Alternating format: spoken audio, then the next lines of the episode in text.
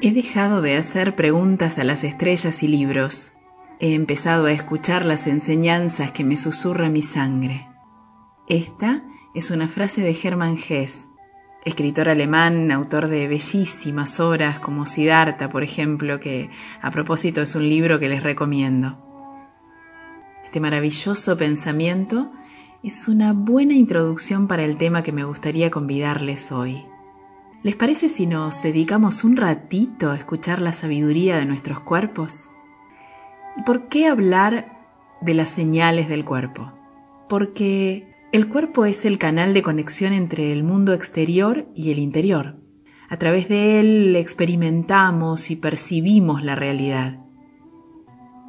El cuerpo tiene mensajes que nos ayudan a encontrarnos con nosotros mismos, a centrarnos y, de algún modo, a saber hacia dónde dirigirnos.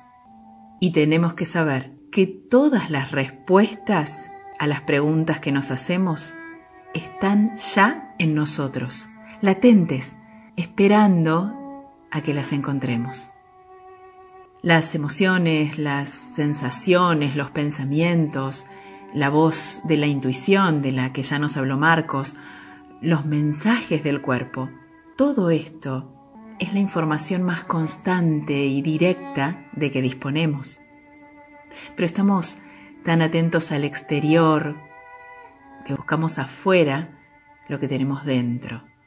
Mira, te voy a contar algo que me pasó recientemente como consecuencia de la pandemia.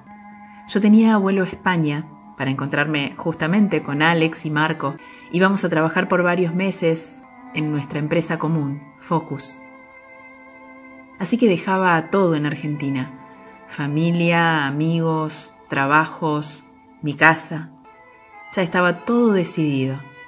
Y apareció este bichito COVID y de repente con la valija armada y ya estando en casa de una amiga previo a la salida del vuelo, tenía apenas pocas horas para decidir si tomaba el último avión que partía para España o me quedaba.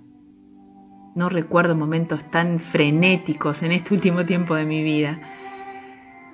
Todo en mí se había revolucionado y tenía que tomar una decisión de vida en apenas horas. Entonces aparecieron todas las voces del exterior.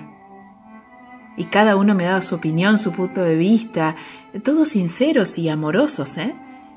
Y yo analizaba los pros y los contra de cada alternativa y estaba aturdida. Entonces me dije, Sol, para, respirá y busca donde sabes que están las respuestas.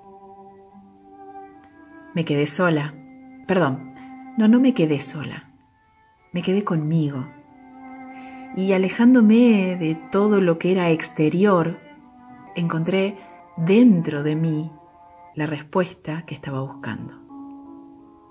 Finalmente no viajé, y aunque no fue fácil volver a acomodarme para retomar la vida que ya había metido en la valija, me siento feliz por la decisión, me siento en paz con la decisión, me siento tranquila ¿Sabes por qué? Porque cuando escuchamos lo que el cuerpo y las emociones tienen que contarnos, vivimos sin tensión. Bueno, pero no estoy aquí solo para contarte mi anécdota, sino para decirte cómo se hace esto, de escuchar la sabiduría del cuerpo y hallar respuestas. Todo aquello que queramos saber sobre nosotros, tenemos que preguntárselo al cuerpo. Pero hay técnicas te voy a contar una de ellas. Esta técnica se llama test del balanceo. Así que como te invito a realizar la experiencia, te sugiero que dejes todo lo que estás haciendo mientras me escuchas, porque le vas a poner el cuerpo al asunto. ¿Dale? Es muy fácil. Solo tenés que tomar la postura adecuada y prepararte para percibir. Necesitas estar de pie y separar un poco las piernas, solo un poco, ¿eh? Para para que la postura sea natural y tengas estabilidad. Brazos caídos a los lados, ojos cerrados y una respiración profunda. Te pido que alejes todos los pensamientos que vengan a tu mente, que los dejes partir porque ahora necesitarás estar atento solo a la información que te irá dando tu cuerpo. Hagamos otra respiración profunda. Muy bien. Ahora te invito a decir en voz alta, mi nombre es, y decí tu nombre. Dale, decilo. Mi nombre es, y mientras repetís una y otra vez la oración, estás observando tu cuerpo y estás notando que se mueve, se balancea hacia algún lado en particular. Mi nombre es... El movimiento puede estar siendo muy leve, por eso tenés que estar atento. Seguí observando tu cuerpo. ¿Advertís hacia dónde se mueve? Muy bien. Ahora vamos a cambiar la oración. Vas a decir, mi nombre es, y un nombre cualquiera del sexo contrario. Dale, decilo. Mi nombre es, y el nombre inventado. Y mientras repetís una y otra vez la oración, seguís observando tu cuerpo. Y estás notando que se mueve, se balancea hacia algún otro lugar, hacia otro lado. Recordá que el movimiento puede estar siendo sutil, pero con atención lo estarás registrando. Repetí el nombre inventado. Seguí observando tu cuerpo. ¿Notaste hacia dónde se mueve ahora? Abrí los ojos. Seguramente te habrás dado cuenta que al decir tu nombre verdadero, tu cuerpo se habrá movido levemente hacia algún lugar. Suele pasar que sea hacia adelante, pero no es excluyente, lo importante es que vos registres hacia dónde se ha movido. Te habrás dado cuenta también que cuando dijiste un nombre falso, tu cuerpo se movía hacia otro lado. Suele ocurrir que este movimiento sea levemente hacia atrás. Pero de nuevo, aquí lo importante es que vos tomes nota de tus movimientos porque esos movimientos son las respuestas sí y no que te aporta tu subconsciente a través del cuerpo. Simplemente se trata de notar una diferencia de movimiento automático que nos brinda el sistema nervioso entre una frase y otra, entre el sí, cuando digo mi nombre verdadero, y el no, cuando digo un nombre falso. Sigamos.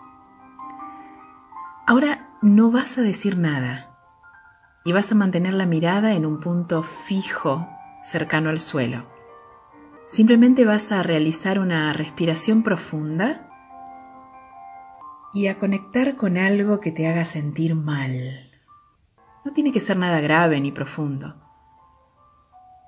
Y recordá que saldrás enseguida de esta emoción, que solo lo estamos haciendo a modo de ejercicio. Pensa en eso y observa qué sucede. Mantén el recuerdo y espera la respuesta de tu cuerpo. Registra el movimiento. ¿Es hacia tu lado del no? Mantén el recuerdo Además del movimiento, ¿advertís alguna tensión? ¿Alguna expresión particular del rostro? ¿Cómo está siendo tu respiración? ¿Registraste? Muy bien. Ahora levanta la mirada abandonando el punto fijo. Bien. Respira profundo. para salir de esta emocionalidad que, bueno, te puede haber dejado el recuerdo en el que pensaste, te invito a hacer mueca de sonrisa. te puede parecer tonto, pero de este modo estás haciéndole una trampita a tu cerebro. Al mover los 40 músculos que están alrededor de los ojos y en el cuello y en los maxilares, con este gesto de la sonrisa, le estás haciendo creer a tu cerebro que te estás riendo de verdad. Entonces desconecta de la emoción negativa en la que estabas, libera endorfinas, dopamina y serotonina y conecta con emociones más positivas. Vale, igual sigamos con el ejercicio. Ahora también volvés a hacer una respiración profunda. Pero ahora vas a conectar con lo que para vos sea amor y felicidad. Recuerda eso. Mantén el recuerdo. Y espera la respuesta de tu cuerpo. Registra el movimiento. ¿Es hacia tu lado del sí? Además del movimiento, ¿notas tensión o distensión? ¿Cuál es tu expresión facial ahora? ¿Cómo es tu respiración? ¿Registras? Muy bien. Probablemente habrás notado cómo tu cuerpo se iba hacia tu lado del sí con el recuerdo de amor y hacia tu lado del no con el del malestar. Y pudiste comprobar que el cuerpo no solo nos da respuestas por sí o por no, sino que también nos dice qué es lo mejor para nosotros, para nuestro bienestar, a través de los mensajes que nos brinda con los gestos que asoman en nuestro rostro, con la calma o con la tensión de nuestros músculos o de la respiración. Son infinitas las señales que el cuerpo nos presenta, pero podemos advertirlas solo si estamos en conexión con nosotros mismos.